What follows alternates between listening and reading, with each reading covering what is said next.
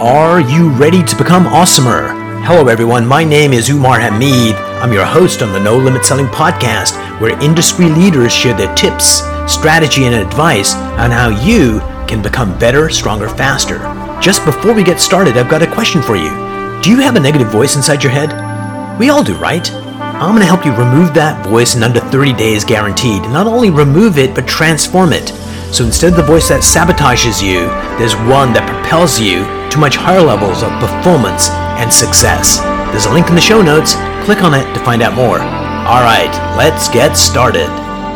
Hello, everyone. Today I have the pleasure of having Anthony Iannarino with me today, and the latest book is Eat Their Lunch. Welcome to the program. Thanks for having me. One of the things that happened to me, it was like pre pandemic. Uh, I was doing this workshop and I did this brilliant one day workshop. It's introspection. Everyone has amazing results. And one of the people who's a business guy says, Umar, you really need to make this an online course. And my initial reaction was, how dare you? I have to be there. I have to deliver. It's an experience. And uh, when I woke up the next morning, it was like, man, was that an interesting reaction? Like I had a really bad reaction. What in it? Because it's a brilliant idea. So the reason I share that story with you is this, Anthony, is right now, many salespeople have to go through this virtual way of selling. Mm-hmm. And I'm sure a lot of them I'm hearing from sales managers, they're going, this is not going to work. I can't wait to get back. The old way is the better way. Your thoughts on that? I think the old way is a better way, but listen, there there's been a shift now. And so once you have a shift like this, it's very difficult to come all the way back. Um, here's what I would tell you I believe. I believe all things being equal, relationships win. All Absolutely. things being unequal, relationships still win. And your job in sales is to make everything unequal anyway. And so there's this concept that people are like, well, relationships don't matter anymore. Well, they do. But what's changed about the relationship is you have to create value for me. Like, so it's not just that we're going to be friends, but if we're going to have a commercial relationship, there's got to be commercial value, economic value of some kind anyway. So what's happened now is that because of a pandemic, uh, we have decided that we can have conversations in, let's call it a slightly less rich medium. Okay, so face to face is the richest medium. I mean, that's that is the gold standard or the platinum standard, whatever you want to go with. That's the best way to communicate with other human beings. And I'll, I'll say something just a tiny bit off color here. Um, sexting is not going to replace actual sex. Like human beings, human beings have been getting together and being very social and intimate for a very long time.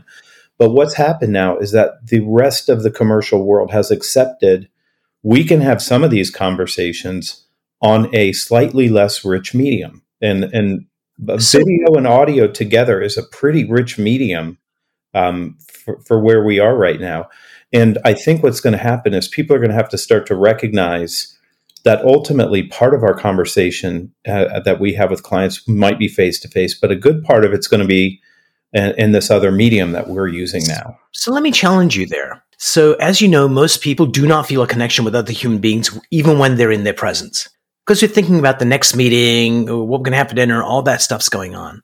When we have this kind of interaction, what I notice for me sometimes is there's less distraction. I'm attending to you more readily because we're on this medium and all the other distractions are put away.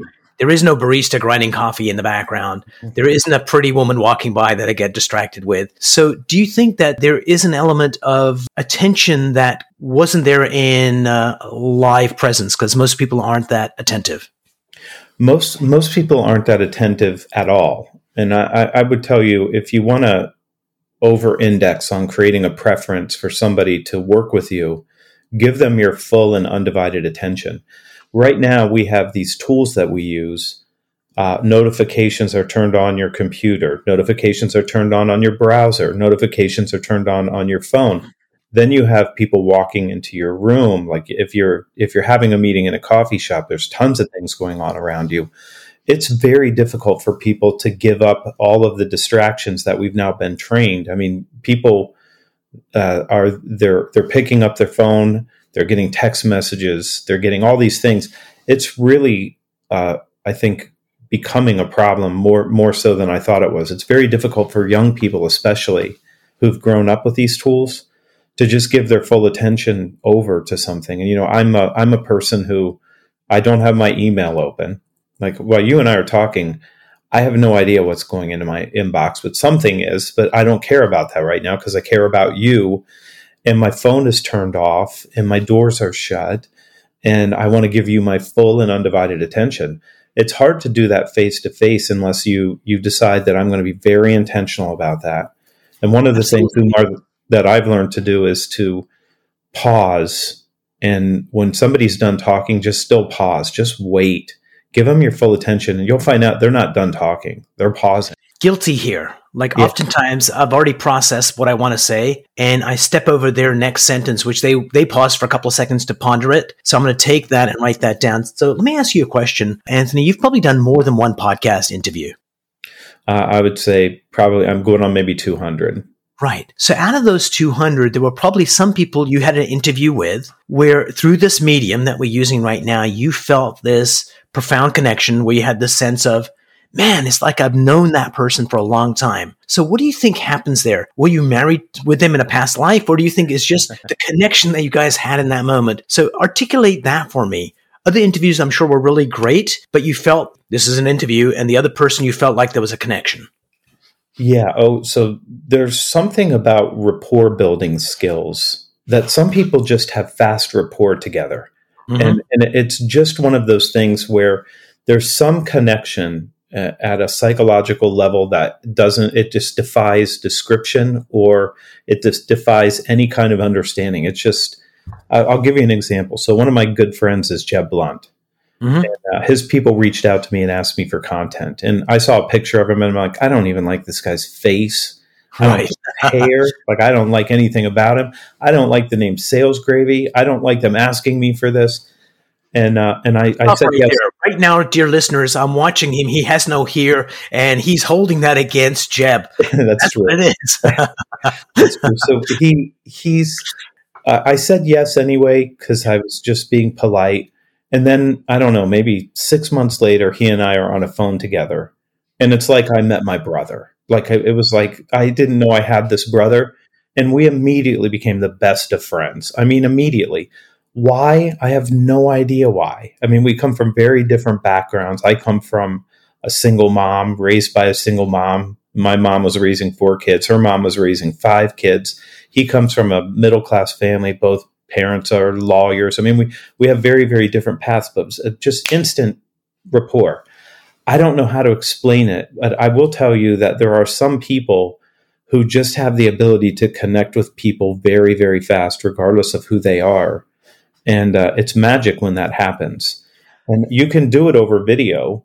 And I mean, so you can have fast rapport. But what I'll tell you, what I'm hearing from salespeople, and I'm doing a, a virtual selling event on Tuesday next week, the day that we're recording. Nice and and I, I'm getting emails from people already saying it's just very very hard for me to do this. You know how do i keep them engaged? And and what i notice about them when i get to watch them do this is they're not putting the same energy into the conversation. And and they're not putting the same emotion into the conversation that they would face to face and they really need to just raise that level of intensity and intention when they're having these conversations because the medium's slightly less rich because you're not in the same place together but it's rich enough that you can do good work if you're intentional. If you're not intentional then it's going to be really difficult. So when i coach people uh, and you know i coach them to do video sometimes what i'll do is i'll be behind the camera slightly higher up and i tell them don't look at the camera. Look into my eyes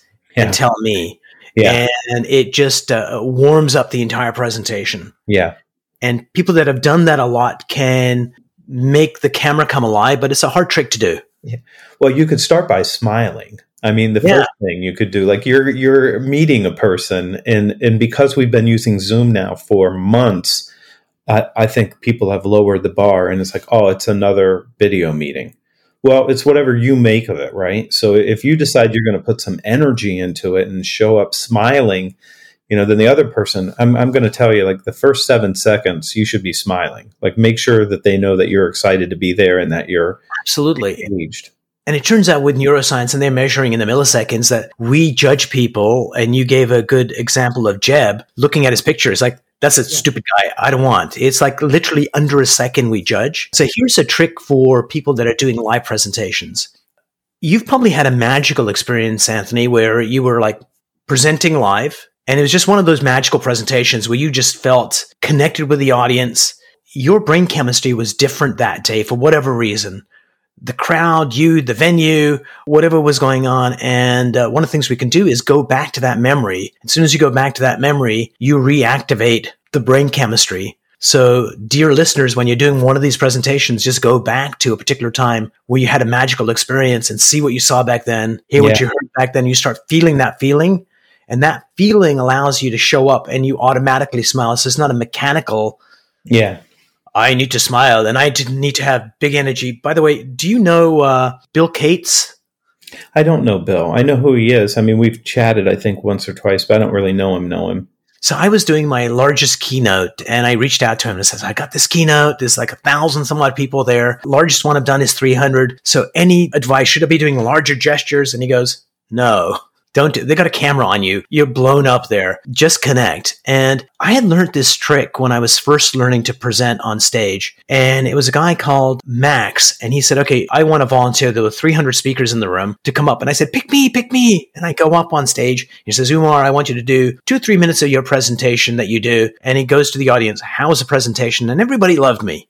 Then he takes me inside and says, Umar, I want you to ignore everybody in the room and I want you to look on one side of the room, find one person, and give them a minute and a half of presentation, and then pick somebody else on the other side of the room and give them a minute and a half. And to me, this sounds like a dumb idea. And so I go ahead and do that. Then he asked this audience of speakers, what was this version like versus the first? And everyone said, I thought he was talking to me. Right. And it was because something changed within me. I connected heart to heart to one human being and I actually connected with everybody. And if you can do that when you're doing one of these live presentations, it changes the entire experience. Yeah. Oh, I've had, I've had, but the opposite's also true. I was in South Africa and Johannesburg speaking to 600 people. And the first row of chairs was maybe 15 to 20 feet away from the front of the stage. Right. The lights were hung up above that line so I was literally looking into darkness. And that's a tough I, one. When I walked into the room, I told the organizer, I said, You're you're this is all wrong. And I said, There's too much room between the stage and the first set of seats. And he said, Well, next year it's going to be bigger and people are either going to be farther in the back. And I said, No, it's not the further in the back. I need them further into the front. He said, What can I do? And I said, Nothing now. Like you can't do anything. So the first speaker that went on literally walked off the stage to try to get to be able to see somebody's face. He couldn't see their face. And then I'm following him, and he came up to me and he goes, "Don't walk off the stage. It's even worse. like you can't, you can't see anything." And I'm like, "Okay." So last week I did a keynote, and the group that I was talking to had a bad bandwidth problem, so they turned off all their videos. Now I'm doing a virtual keynote, right? To a black screen. Now I have a teleprompter, so I can see like 30 faces, when I'm doing this, all the faces go away. And I was like, so, oh. So you just inspired me, uh, Anthony. Anybody doing one of these things? Figure out who your favorite child is and have a picture of them right yeah. above the camera. At least you got love happening there. Yeah, you. I think it's really important to acknowledge that there's another person, and I think uh, I was in Toastmasters for four years, and and what you were taught was exactly you know the right thing to do you give that individual your undivided attention and their, your focus for a few minutes, and that energy gets transferred in a certain way that it doesn't get when you're talking to a crowd. Like when you're talking to the crowd and you single in on somebody, it does make the whole audience feel like when you're saying these things, it's to them and for them, which which is uh, powerful. And something that's hard to do is when you're doing a live event, I do dumb things like sometimes I'll be sitting in the audience with people and I'll say something silly like, I hope the speaker doesn't suck. Yeah. oh my God, yeah. Horrible speakers are like so awful. And then later on, they see me on stage and they're like, you. And you've built a friend in the audience, and that helps. And the other one is just asking people, you know, I'm, I'm going to be presenting on stage 45 minutes. Is there something in particular I could help you with? And just by connecting with people and having a few fans in the audience, Plus, you become more relevant. It makes your presentation more relevant to the folks in the audience. I Hard to do when you're doing something virtual. It's hard to do when you're doing something virtual. We try to do a lot of prep work for that. I mean, we, we try to do enough discovery that we know what their their challenges are, so we can address them uh, directly. But I do think that this this whole virtual world is not going to go away completely. I do think. I mean, I already have organizations that I work with and some that I own. We're having face to face meetings every day. I mean, uh, that it's come back for a whole bunch of people. Social distancing, wearing masks, you know, and, and that kind of thing. But ultimately, if if I had to fly to New York to have a discovery meeting with a large client, not not a problem. I'm happy to to do that. But at some point, both sides us and the client is going to say, we need a 20 minute meeting.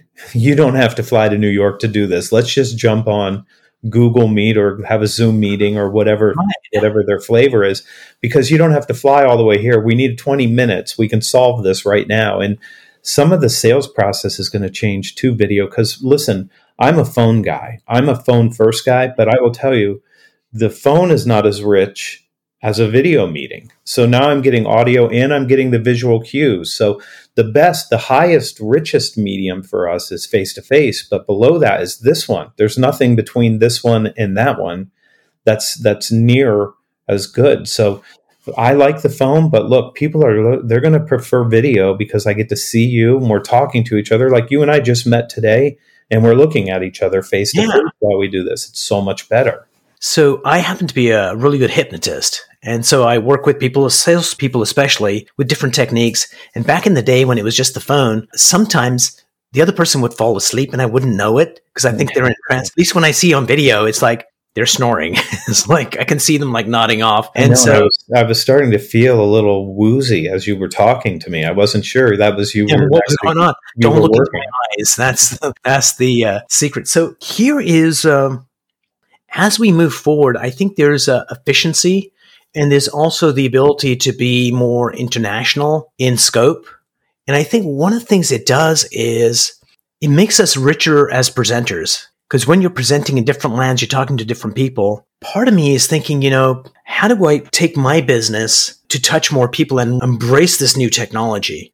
And have those one-on-one meetings because sometimes when we're meeting with people in that way especially in the work i do where we're looking at you know what blocks them from executing people are opening up in terms of you know this happened to me that it's here to stay and i think it will be a great way to uh, interact with the world that we live in right now. I, I think there's there this will continue to evolve. So technology tends to evolve rather quickly right now, and I think eventually it's going to be a hologram and people yes. are already doing holograms, and and I think that the the media will get richer, and uh, we'll we'll find a way to to uh, look be still feel like you're in the room because we're I mean we're working hard on that in the virtual reality thing right now, and but but it's going to continue to change to where it will feel like we're together, and that's what we're trying to do here anyway, right? Yeah, when we first started this conversation, the first thought that came into mind was back in yesteryear, like the 1800s, people had pen pals. Right. And they developed these intimate relationships through the written word. And back then, to get a letter to England might have taken like months to get it there. Yeah. For them to read it, write a response, and then you get the response back, and people built relationships. Now we have this instant connection I guess the trick is going to be is how do we maintain our humanity and that connection and not let the technology seduce or dilute that? Because I think there's a there's an opportunity for that to happen. Yeah, I'm uh, I'm opposed to what I would call the Silicon Valley ethos. So which is it, it, which is reduce everything to efficiency. Reduce every single thing to efficiency. Don't send an email, automate all your emails and just let those things run try to get technology to solve some sort of a problem for you rather than having a conversation with a human being.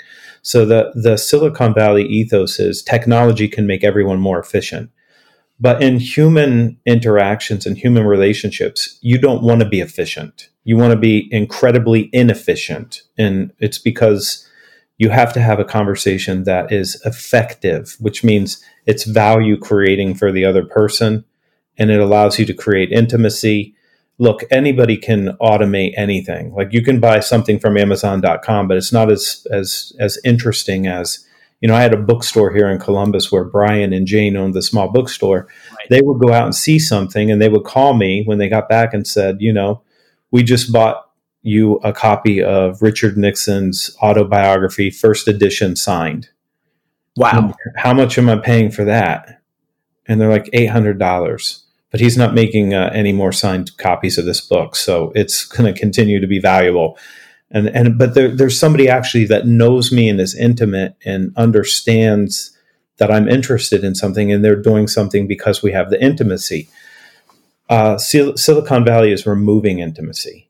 They're removing intimacy, and I think that intimacy is is what makes us human. Like I know you, you know me yeah, and I'm I think I'm more interested in human effectiveness with other humans than I am uh, turning it into a technology. So there's two parts to that equation, right? So when I coach people, we have, you know, they come into the office, we have coaching sessions and they're great. And then once in a while, maybe every two months, I'll invite them on a hike and there won't be an agenda on the hike, but something about walking in nature and yeah. not having an agenda lets things bubble up like, oh, this would be interesting to play with. So 100% agree there. But I think this is not going away, this medium of video conferencing and augmented reality and virtual reality and holograms. So we need to make a concerted effort to keep that connection. So I was working with a client the other day and she was telling me that it's difficult for her to uh, experience love because of her experiences and her stepfather has not been kind to her. But her mom and her brother have. And I said, okay, today I want you to do something that makes them feel loved for your mom and your brother. Easy to do. Now, for your dad, I want you to think about one thing you value in him and just share that. Not love, but just instead of, you know, I appreciate you, who cares? It's so for you, Anthony, I don't know you. I've seen you over the internet and uh, we have some mutual friends in common. But what comes across right now is your thoughtfulness. Like you think about what you're saying and you mean what you say is a rare commodity. And I appreciate that. And that uh, truth that I said to you resonates in a different way rather than, hey, we're having an interview, let's talk about that. And I think we need to build a set of purposeful mechanisms to maintain that human connection to maximize this medium, I think. I do too, and I, I think that that's the trick. And I, I'm I describe it as intentionality and energy in in the the training that we do. Just because you have to really be where you are. And you and I are not in the same room, but it feels like we are because you're you're looking at me and I'm looking at you, and I can see personal things behind you, including the Buddha and uh, and a painting, and you can see a painting behind me, yes. and so we we sort of have some portrait it, it is. It's Christopher Hitchens. I, I, uh, Hitchens is my uh, just one of my favorite people. So I have him looking over my shoulder while I write to, to remind me to tell the truth, even if it's uncomfortable. And but one thing I want to point out is because the painting's there and it's got it's illuminated. There's a halo effect on your head from that, which is not a bad thing. Uh, I, I, don't know if I have a halo. I'm, I'm going to be a little bit uh, incredulous about that, but the light might make you think that. But I, you're you're on the same page on me on this one. I think that there has to be an intentionality and an energy and a drive to say this is about intimacy, and it means listening to the other person and caring about what they're saying and paying attention to it and getting rid of the distractions and don't don't allow anything to sort of break that while you're with that individual and you're with them for a short time. And i've noticed some of these zoom meetings have been you know we do when we do a training it's four hours. That's a long zoom meeting. But you know these things at 20 minutes you can give it a lot of intensity and you can give somebody your focus. 45 is a little harder. You start getting into longer meetings it's very very hard to maintain. So you do have to really work at this in my opinion. I mean you have to work at being good at this Brilliant. So, if you could give uh, three tips to people when they're doing Zoom presentations that would make it more real and more uh, a better experience for the viewers, what would they be? Yeah, uh, from from a, a, sales call perspective, or from yeah. a, a, presentation perspective. Two sales call first, and then presentation second. Okay, for the sales call, you should really get yourself into state, and I know that this is something that you understand very well and probably teach you want to get yourself into the state to say, I'm meeting this person maybe for the first time, maybe it's a follow up meeting, and I need them to feel me showing up in that room with the energy to serve them. I need them to feel that. So you got to get yourself in that state first and foremost. The second thing is, I would tell you absolutely smile. The, minute you turn on the camera, you should be smiling. And if you smile, then they're going to feel a very different thing than if they see you fumbling around trying to get things set up. Be set up, already have that. The other thing I would tell you from a sales call, I've watched some of these. Your background has to look better. Like your background, if you have a cluttered, messy background and your camera is off to the side and I'm looking at the side of your face and your audio is not good, you're you're trying to make a sale and you're trying to connect and you're trying to create a preference to work with you. You you have to be very very professional about how you use these tools now. So I would tell you you have to practice with the tools. You should prepare. uh, let me pause you right there just for yeah, a second. I think it's really important what you said. Like if you get the right background, the right lighting, the right sound, you gain no brownie points. But anything is amiss, it counts as negatives immediately, yeah. and they judge you on that. And again, to what you said, how how how many milliseconds before they're making a judgment? The subconscious mind doesn't. I mean, the subconscious mind works without your conscious mind being oh, aware of anything. So you you don't know that you're judging people this fast, but your subconscious has already made a whole bunch of decisions. Uh, back to my friend Jeb Blount like I made a bunch of decisions about him, and not having ever met him, just because the subconscious reacted to something. That's happening to you uh, when you're sitting across from someone. And before we go to number two, let me just point out on your background. Number one, you've got an interesting piece of artwork that the face is hidden, and that automatically creates curiosity, uh, which is a good thing. The second thing is you've got a door with a nice brass handle. And that's a really good metaphor for, you know, I'm going to open the doors to enlightenment for you. And then you've got this halo effect. The whole thing is working really well. So what's number two? Number two, let's talk about if you present. Now, if you have to present as a presenter on this medium, I'm going to tell you um, maybe the opposite of what you got on that stage. I think you do have to be bigger. I think you do have to have much more energy. And I do think that you have to be very, very intentional in using language in a right way so that you can get that through. It's harder to get it through the video medium. And, and I'll just tell you what my opinion is on this. Mm-hmm. There's lean forward content and there's lean back content. Mm-hmm. Okay, if you're lean back content, you lose people.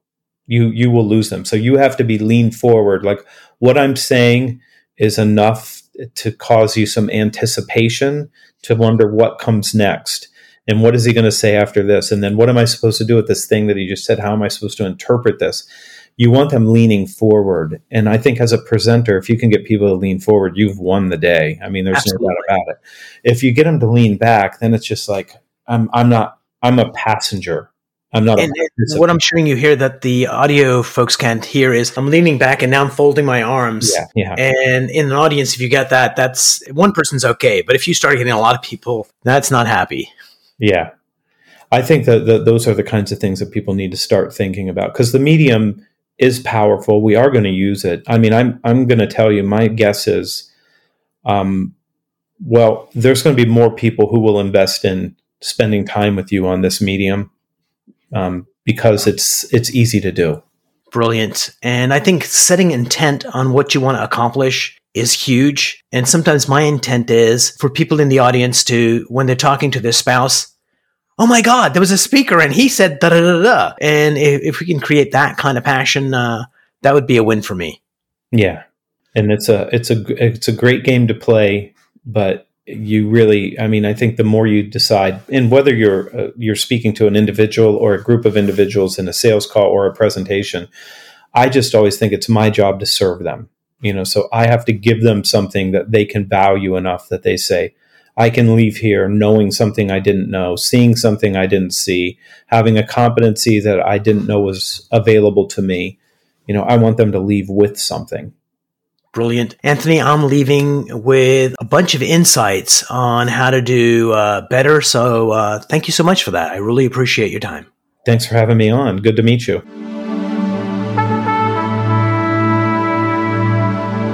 If you enjoyed this episode, please go to iTunes and leave a five star rating. And if you're looking for more tools, go to my website at nolimitselling.com. I've got a free mind training course there that's going to teach you some insights from the world of neuro linguistic programming, and that is the fastest way to get better results.